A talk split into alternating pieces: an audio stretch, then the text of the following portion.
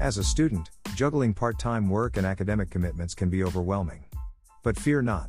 Here are some tips to help you manage your time effectively and balance your responsibilities. First, use a planner or calendar to schedule your time. Make sure to include both work and study hours. Next, use a timer to help you stay focused during study sessions.